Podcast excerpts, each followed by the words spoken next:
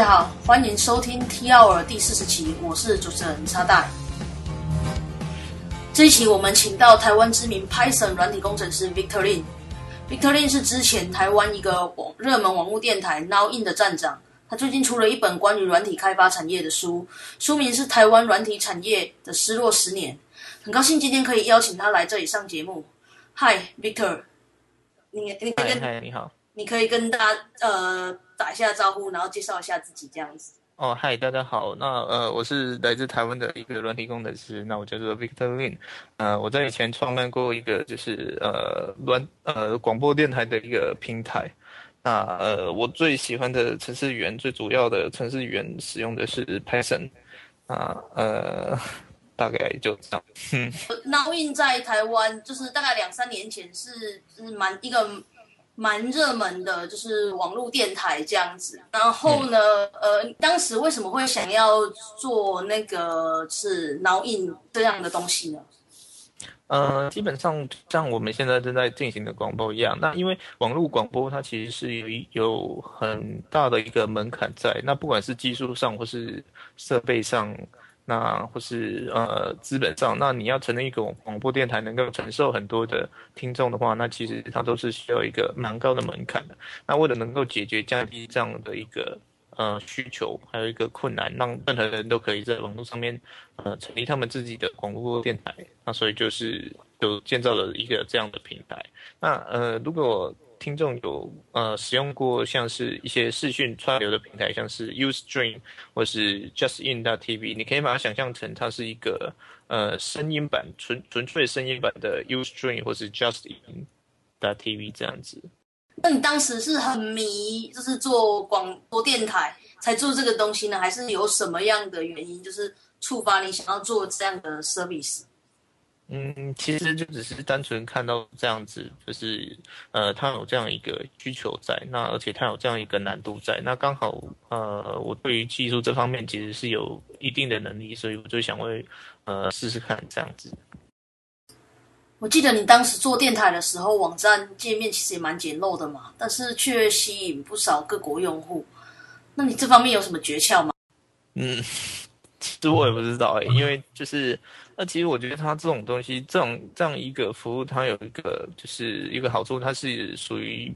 比较病毒式行销的一个服务。就是说，今天呃，如果你成立一个电台，那你会想要尽力去找人来听，那你听的人之中也会有一部分去成立新的电台，所以它会像广呃像病毒一样自己扩散出去。其实你不用做太多的宣传，它就可以自己有呃自己扩散。的宣传效果这样子，那所以你问我是怎么来的，其实我也不太清楚。好，那当时就是最多同时上线，大概有多少人会在线上呢？我们最多有到呃数万人在线上。哇，数万人在线上。对，那我们平宽最到吃最多就是呃凹棒最高纪录有达到那个一点五 Gbps，那一点五 Gbps 呃一你可以想象一 G 就是一 G 的那种专线就是。就是它它的那个瞬间流量就是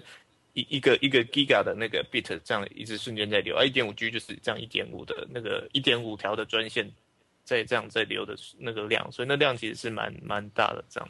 那你当时的机器是放在是哪边？呃，是放在美国。哦，放在美国，你是租就是 dedicated hosting 这样子？对，dedicated hosting 的 server。那你当时在做这个平台的时候，你刚刚提到就是说，呃，就是平关耗费很大。那你当时就是做这个最大的挑战是平宽呢，还是说同时在线呢，还是什么样的问题？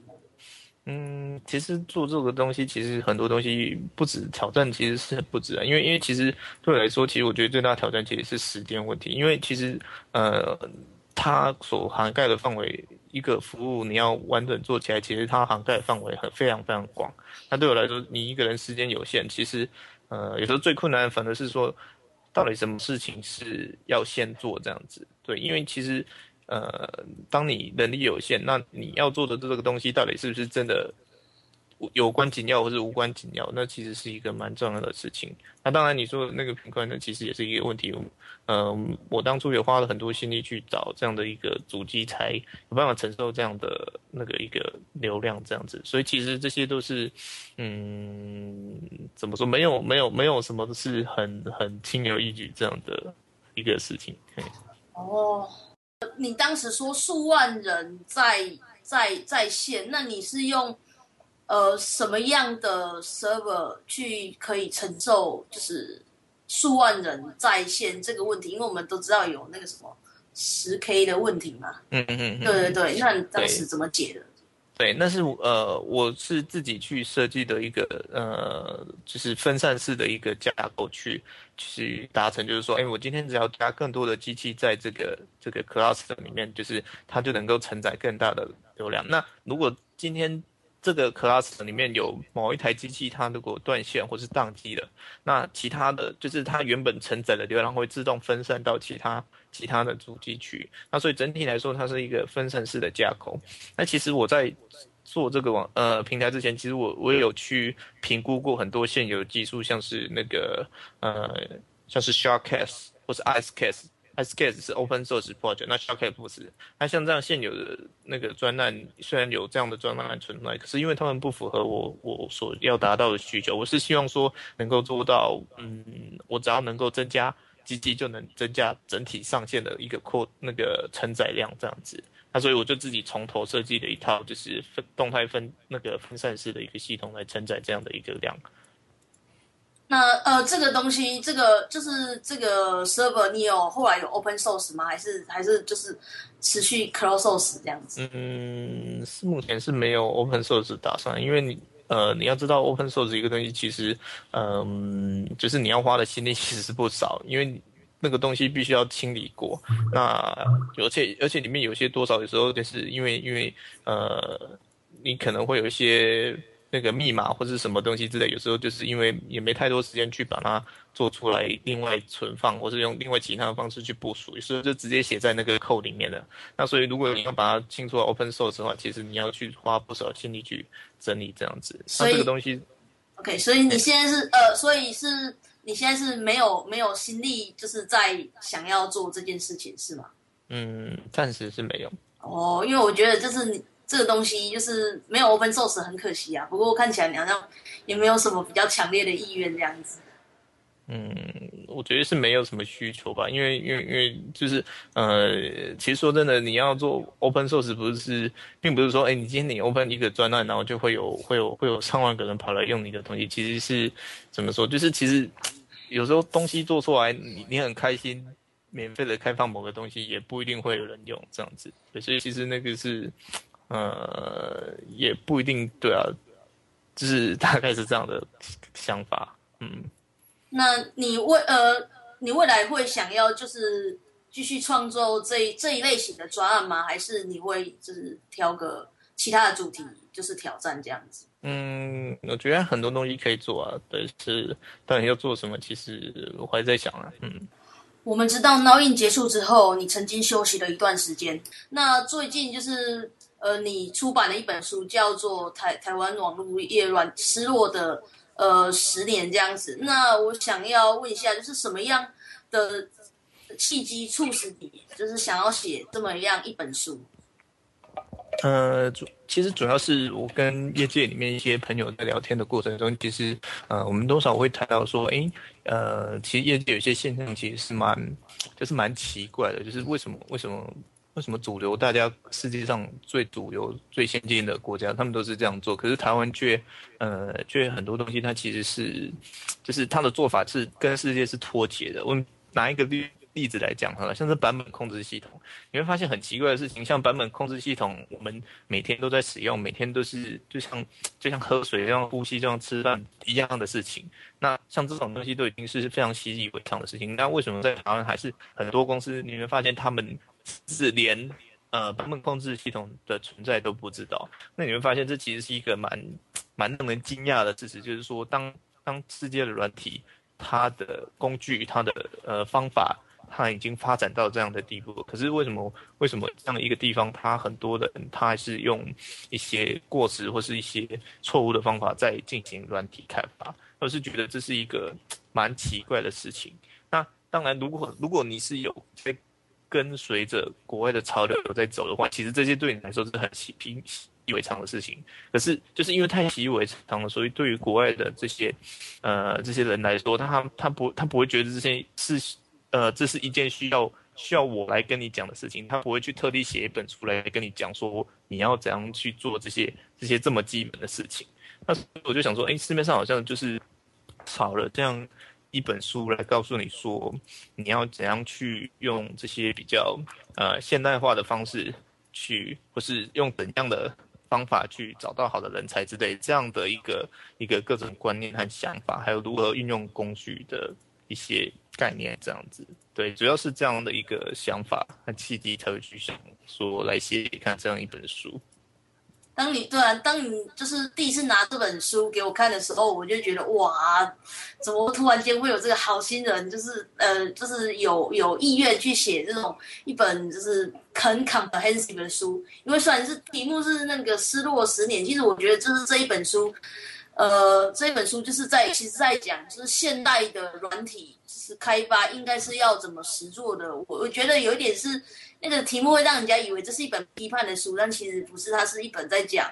现在软体业应该要怎么。我觉得可以带给就是大很大的是帮助这样子。然后呢，呃，我想要问你，像像像我也有写书，那我觉得这写书挑战很多。那你觉得写书在写这本书的时候，你觉得你遇到的最大的挑战是什么？嗯，我觉得写这样的一本书，它最大的挑战其实是在于说，呃，因为这些东西对你来说都太习以为常了。那对于这样一个习以为常的东西，你呃很多背景知识，其实你在跟其他人沟通的时候，他是不知道这样一个东西的。那你要怎样去把这些你平时觉得很平普通的事情去讲给让别人很容易去能够听懂并且了解？因为就是太。太平常了，那太习以为常，所以你会觉得说，哎，这个东西你好像应该懂。那其实我可以不用跟你解释。但是其实当你直接跟他讲的就是说，哎，原来发现其实这些东西其实并不是每个人让他会知道这些背景知识的。那所以你要怎样去把一个呃，就是你你很专业的东西，或者你平时都在做的事情，用很简单的方式讲给甚至甚至不是这个领域的人都能懂，那是其实一件蛮有挑战性的事情。其实我是蛮喜欢这样的一个挑战。那像前阵子我有写过一篇文章，是在呃介绍淘宝的，就是因为那时候刚好遇到就是淘宝的双十一的一个购物节嘛。那大家都对那个淘宝网站它能够爆出这么大量的一个成交量，是呃觉得很惊讶的事情。那因为相对于台湾，你会发现其实很多的那种呃不管是购票啦、演唱会啦，然后是手机预购，你会发现在台湾很奇怪的事情是。呃，这类的活动，它在台湾举办举行的时候，他们的网站都很容易就会被，呃，就是被被被打说那个量，对，就是被打爆。那个量其实也并不是非常的大，就你跟淘宝，或者是不要说淘宝，是稍微，呃，我们说百万量级好的，你到百万量级都没有的地步，你就就可能被打爆了。那其实是一个，我觉得是蛮。奇怪的一件事情，那所以说，呃，因为我在这方面其实有一点经验，那我就觉得，哎，说我就其实可以写一篇文章，是来介绍给大家说，呃，一个网站是怎样一步一步，就是从一台机器，然后变两台机器，就是变三台机器，这样一直一直一直透过改善架构来承提提升承载量，还有那个呃，我们说的那个 scalability 和 availability，就是可得性跟扩展性这样子，它是怎样如何一步一步达成的。对，那其实像写那篇文章，其实呃回想还不错，因为其实大家可能都不了解说一个网站它到底是要怎样承载很大的量这样子。那当你用很简单的语言，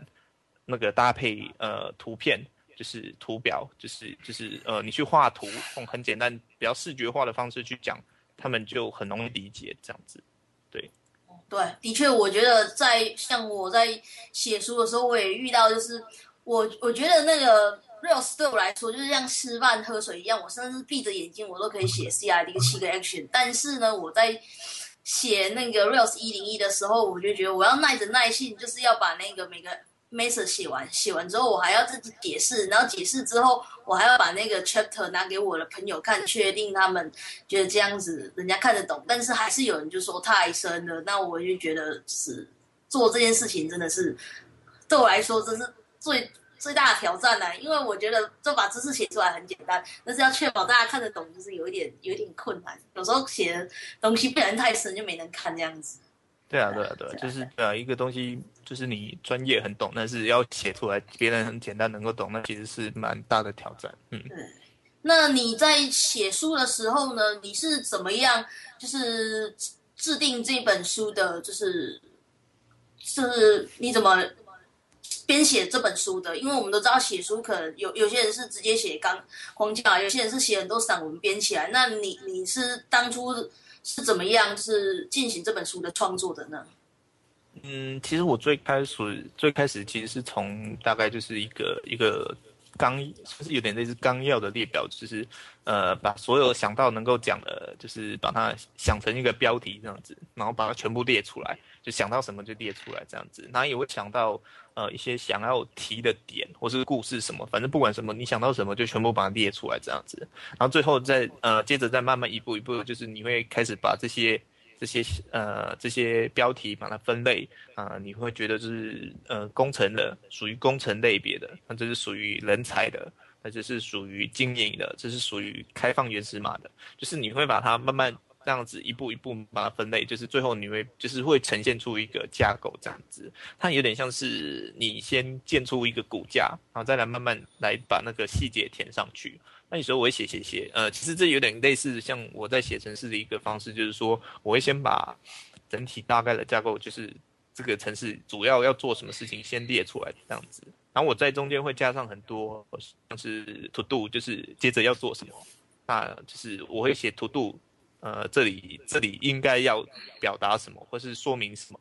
那接着之后再来慢慢把这些东西填满、填满、填满，所以这就是一个呃，先画出大概骨架，然后再慢慢填细节的一个过程。对，OK，大概就是这样子的一个方式。那我记得，其实我和大概上上个月就拿到你的初稿了，但是那时候好像你我已经看到你已经写八成，上好像写八成才给大部分的朋友看这样子。嗯，嗯那呃，你这样写到八成，大概花了你多少时间在写这本书呢？哦，其实大概只花了两三周左右的时间吧。哇，两三周。对，因为其实呃，其实我写东西也蛮快的，就是想到什么就写什么这样子。那呃，除此之外，其实里面有些文章是去去参考我以前写过，就是有点集合，有部分文章是集合我以前写过的一些文章这样子。对，所以其实这个整个过程其实是蛮快的。那这样这篇这本书篇幅其实也不算多，因为其实我觉得。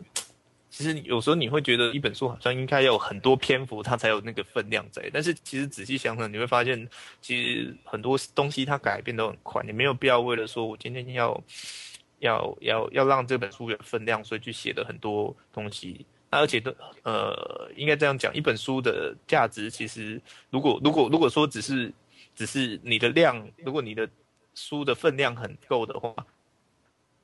并不是只是因为它的页数多这样子。对，如果是这样子的话，那我们书的价格就会以以重量或是页数来分，对不对？所以这是一个，就是其实你会觉得把重点讲到该讲的都讲了，那其实是比较重要的事情。对，我觉得就是就是 quality，其实 quality 会比较重要，而且我觉得像做 Limpub 这是一个好处，是因为是电子书，所以电子书，嗯，大家比较比较不会 care 它其实有几页，是重点是说你从这电子书上面学到了什么。如果电子书好像太厚的话，大家也会觉得，嗯。看不完，然后就看，最后就看不下去了。所以在电子书上面好像比较不需要去为了冲篇幅而冲篇幅这样子。嗯嗯嗯，对啊，因为其实我想这跟购买的经验也有关系吧。就是当你一本书你在书店里面你拿在手上，就是掂掂它的斤两，觉得它好像很轻，你会有点可能它要很贵的话，你你会可能被骗的感觉。可是电子书就没有这样的困扰，对，因为电子书你买的就是你买的就是真的就只是单纯的一个知识这样子，就是你觉得你有有没有学到东西这样子嗯。嗯对对，我也觉得，如果一本书不到一百页，然后就卖你的十五块美金或什么之类的，如果它不到一百页，如果纸本的话，那你卖你十五块美金，你就觉得哇他妈的，这个一定赔钱这样之类的。但是电子书就是哇，我这这个可以，人家一个就是 similar，然后这个 trade 可能就要两百块美金，我用十五块美金买到这种知识，我可能就会就是就是很满足这样子。嗯嗯嗯。那哎，那你这本书现在已经开呃上架了，就是两两个礼拜多嘛？嗯，对对对。那那大概销售数字是如何这样子？呃，现在我在 l i n p u b 上面已经卖出大概呃一百六十本，那在另一个平台那个 Remove 上面已经卖掉大概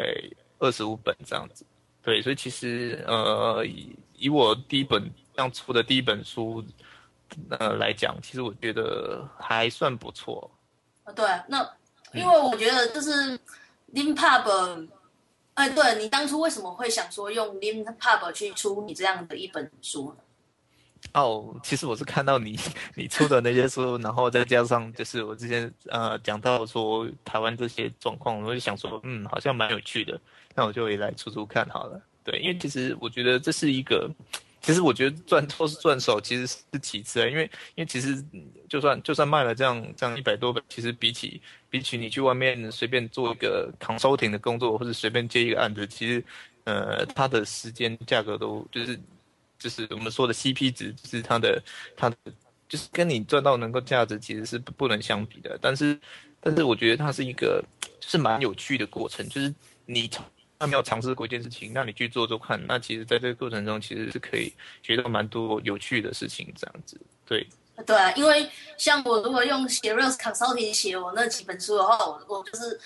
是疯狂的赔本这样子，但是就是会很有趣的这样子。我那时候我讲一下我当初为什么会用 LinPub 好了这样子，因为应该很少人呃是听我口头讲过。那其实，在网络上面我有讲一点，事实上就是。呃，在呃传统的图书出版业，他他们的他们的流程是这样子：首先，可能编辑去拜访作者，然后邀邀请他们写书这样子。然后这邀请的门槛可能会是有有一点高的，因为出版社的一刷都必须要是呃两千两千本这样子。那两千本，那就变成是题材一定要呃非常的呃。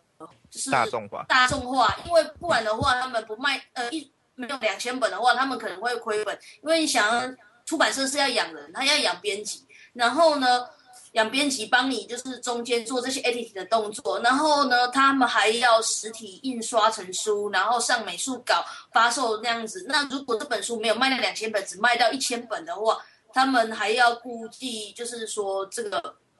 呃，是他们他们还要去算。是损失，他们要认列这样子，所以那就注定了这个纸本书，它可纸本书它不可能有多深的题材，因为深的深的题材呃不可能卖，所以就很难会有这样的，就是就是网就是书市上面很很少会有这样的书。那还有再就是说，因为呃在传统的之就是出版流程中，那书商会承受了。很大的风险，所以他们其实他们利润是这样子，他可能就是版税可能是呃版税可能是十趴或者是是更低这样子。那比如说我可能写一本书好了，那出版社会预付我两千本的版版税，那可能就是就是台币七万块这样子。可能觉得七万块，呃听起来很多，但是你要想一本。书你可能要写六个月，然后你会觉得七万块，我不如就回家去写扣就好了。那更糟的是，七万块他可能就是先付给你，就是三万五一半的版税这样子。那等这本书一年之后下市了之后，你才会领到那三万五。那出书就有点像是做功德一样。然后呢，更糟的是，你想做功德还没得做，因为像如果 Rails 一零一，它有可能就是。做功德，因为他他他可能可以卖一个，呃几百本或是一千本，起码让他们就是不亏这样子。但是像 Rails，为什么现在甚至 Rails 的书很少了？是因为，呃，现在呃，很多人以为 Rails 书不不流行的，所以很少 Rails 书，其实不是这样，而是因为呃，Rails 是一个就是变更很大的框架，所以当你书写进去的那一刹那，可能那那两个礼拜就 expire 了，那造成就是出版这个纸纸书变成不可能的事情。那这本书如果是变纸的出版流程，那那读者就可能永远就是买到一个就是过期的书，就出版这本书就没有没有意义了。所以我我是因为这样的情况，那跟那时候我我写《六十一零一》的时候，在一有传统的资就是出版行业就是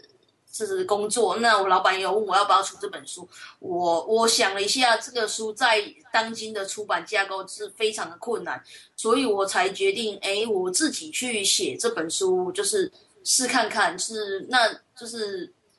那后来当然是实验结果是还不错啊。那这本书起起码应该有卖了，就是两两千多本这样子，我就有点信心。而且其实也可以，就是就是交的，就是不少朋友这样子。所以我觉得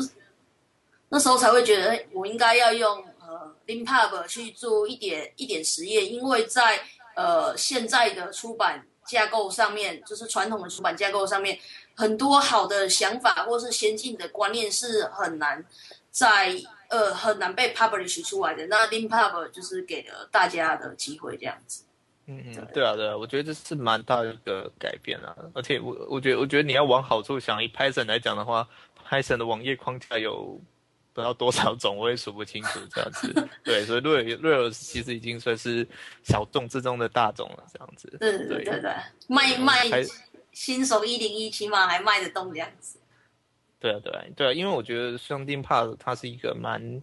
嗯，蛮有趣的东西，就是他的想法跟传统是不一样。传统就是说，哎，我今天写写写写好久，写一本书我才把它推出来这样子。那钉帕它是鼓励你一直就是写写一一部分，你就先推出来看看反应这样子，然后再决定看要不要继续一直更新，然后再看读者的反应，可以进行一些方向的改变。对，那这跟就是刚才你讲到的那些传统的出版是有很大的一个差别。那其实我会想出这本书，其实有可能有一部分就是只是想要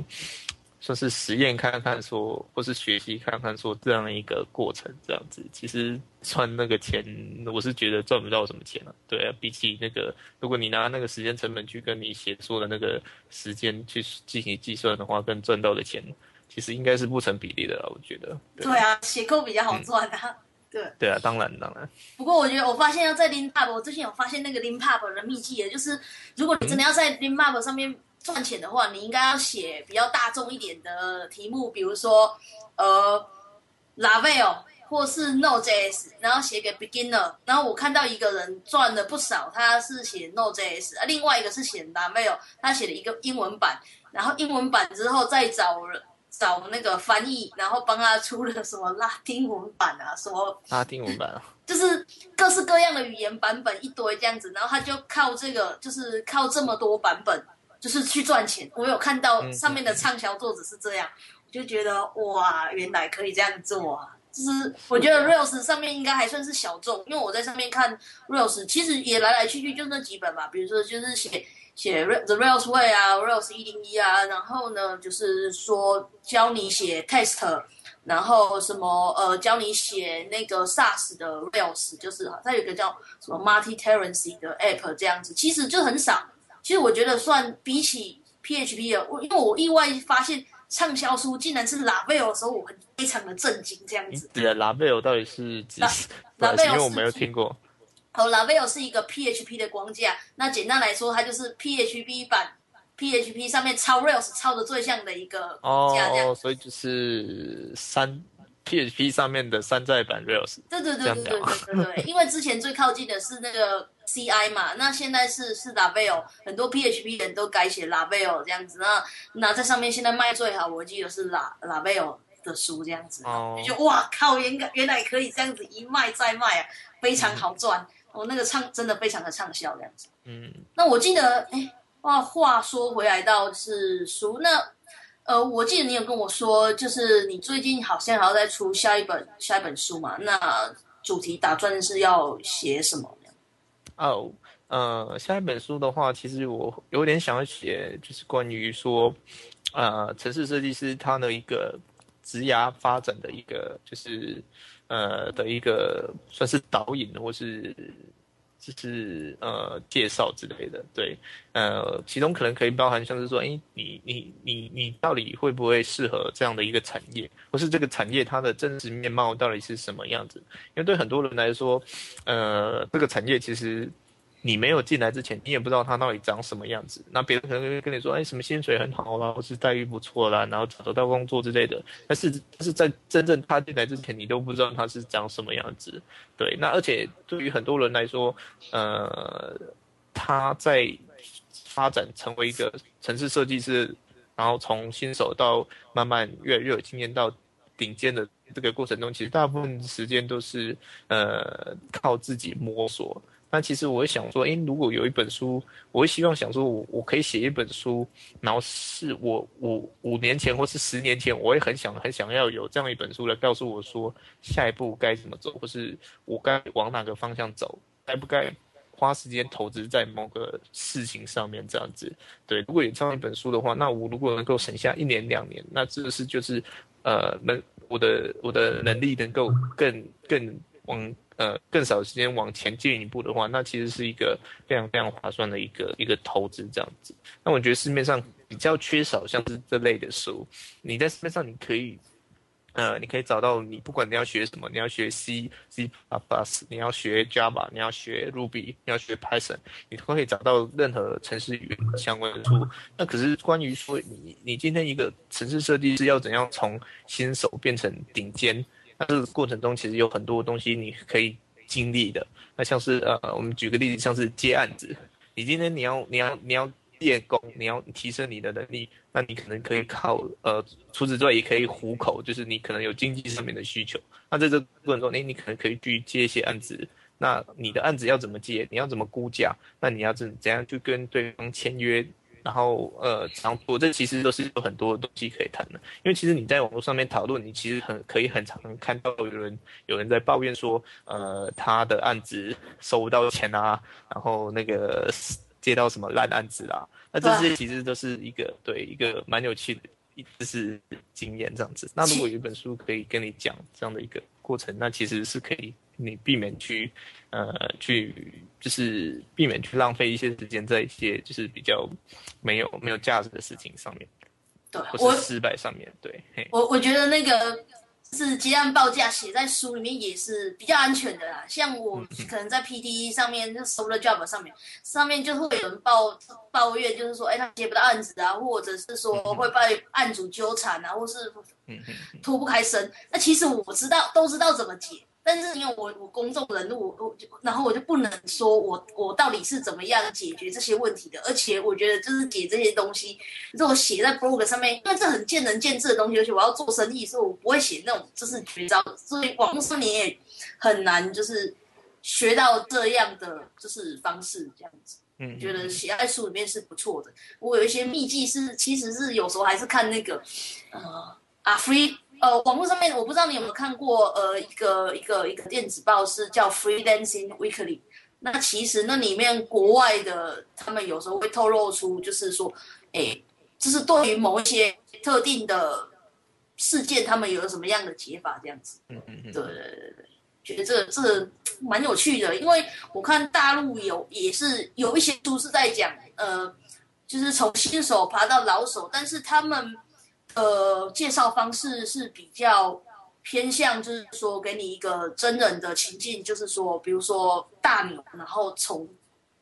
基层干起，然后经历了很多故事之后升到主管。但是我觉得，其实比较大家比较需要的可能是，呃，比较客观的方式，比较客观的技巧，然后去提升这样子。嗯，对啊，因为我觉得很多层面可以写，像是，嗯，像是。像是部落格好了，那你你你要怎样经营你自己的部落格？就是让别人知道有你这样的一个人，或是你的 GitHub，你要怎样去经营？就是你要怎样累积你的在业界里面的声望啦，或是说呃，就是说呃，还有像是像是你的英文能力要怎么提升呢？我觉得，因为因为因为像我们自己走过这样一个过程，就是呃，我们以前都是自己靠自己嘛，就是啊，对，硬干自己硬慢慢摸索啊，怎么？就是硬干混，就是自己慢慢摸索。对对对，就是就是事物啊，就是反正就是你犯了很多错误这样子。那在这个过程中，其实呃，如果有一些技巧跟你讲的话，哎，其实就是可能你进步的速度会比以前更快，就是你至少至少有些有些有些别人踩过的那个地雷，你不用再踩一次这样子。对，所以我是觉得，如果呃有这样的书，或许或许对某些人是有一些帮助的。对。那你这个这本书会有部落格连载的计划吗？还是会像上次就一次就 release 这样子？哦，这次我应该会比较倾向用 Lin Lin Pub 他所比较推崇的一个形式，就是说可能会先写一部分，然后先丢出来看看。那除此之外，其实我我还想要试验，就是试验一下那个定价的策略。那我的想法就是可能会想说，诶，我一开始先把价格定比较低一点，那随着我的连载那个内容越来越充实了，那我慢慢把把那个价钱往上调高，然后调到最后调到最后书算是比较完完成的时候，那再调到我目标的价格这样子，有点像是呃 Minecraft 就是那款那个呃沙盒游戏的定价模式，对它一开始就是说，因为我因为我是 beta 版嘛，然后因为我的东西比较不完整。那你们一开始买，我就算你比较便宜一点。那当我越来越完整了，那我就慢慢把价格调高。那所以你一开始买的人，你一开始愿意愿意花钱，愿意相信我来买这本书的人，那你就有比较优惠，因为那个书会一直更新嘛。那你用低的价格，在低的价格的时候买到，那后后面更新，随着更新，那你就是有等于有有赚到优惠这样子。嗯对我我记得国外也有一个有趣的 service，好像叫叫做 Pinball 的，它其实就是呃一个 Delicious，呃 Delicious 不红了以后，人家自己出来一个私有的 Host 的 service，那它的注策略也是说，我一开始大家来注册的时候可能就五块，然后可能满几百人之后，它就是自动再跳零点五块上去，然后你越晚注册的人，就是注册这个网站的费用就是越来越高，这样子。对，鼓励就是早期的那个呃，就是使用者这样子。嗯嗯，那好，那我们今天大概就先聊到这边的，这样子。嗯，那那我们的节目最后都会有就是给读者的 pick。那 Victor，你有没有就是推推荐就是哪哪一些东西给我们的就是听众这样子？哦，呃，在我在我写的最近写的那本书里面的结尾，我有推荐几本书。那其实我也有很多想法，其实并不是呃纯粹只是来自我个人的，也有一些是参考是这些书里面或是文章里面的一些想法。那像是呃约尔谈软体，它是一个呃以前在微软工程师，后来出来自己出来开一家软体公司的，他有写一些蛮多文呃关于软体开发的文章。啊，或者像是呃人月神话，它是呃软体管理的一个经典的一个书籍，然后是你也可以去看那个 Peopleware，就是讲人才管理的。那你也可以去看那个 Rework，就是那个呃 seventy 呃 seventy 呃不 thirty seven signals 那个这家公司所出的一个呃书籍，就是讲他们那个他们开发服务成功的一个经验这样子。对，所以像这类的书，其实我觉得都可以去找来看一下，其实它是不是蛮不错的。虽然想法你不一定会完全认同，但是就是在多看了这些东西之后，其实你会有一些，嗯，有时候会有一些不同的看法。对，那其实对对于呃自己都是蛮有帮助的。那我这边我我要给呃，因为这一期就比较在讲，就是刚刚 Victor 有讲他的，他要下一呃下一本书要写就是城市系师职业的。那我这边也有是两本书可以推荐给大家，我觉得呃他们都还写的不错，也是国外的 The Pragmatic Bookshelf 这这家出版社出版的两本书，一本就是 The Developers Code What Real Programmers Do，是在讲一些呃真正的 developer 应该要。熟练的哪一些技巧？我学我我记得里面大大部分的的技能也是跟 Victor 第一本书里面讲的东西，我觉得也是蛮蛮相关的这样子。啊，第二本书是呃 Land the Take Job You Love，有点呃，它有点像是说，就是你你如何就是呃找到你你深深喜爱的工作，但这本书的那个呃主题也是蛮就是技术相关的。那我觉得这两本书也可以就是推荐，就是推荐给大家这样子。那我们今天的呃节目就先录到这里，呃，谢谢林特。好，谢谢。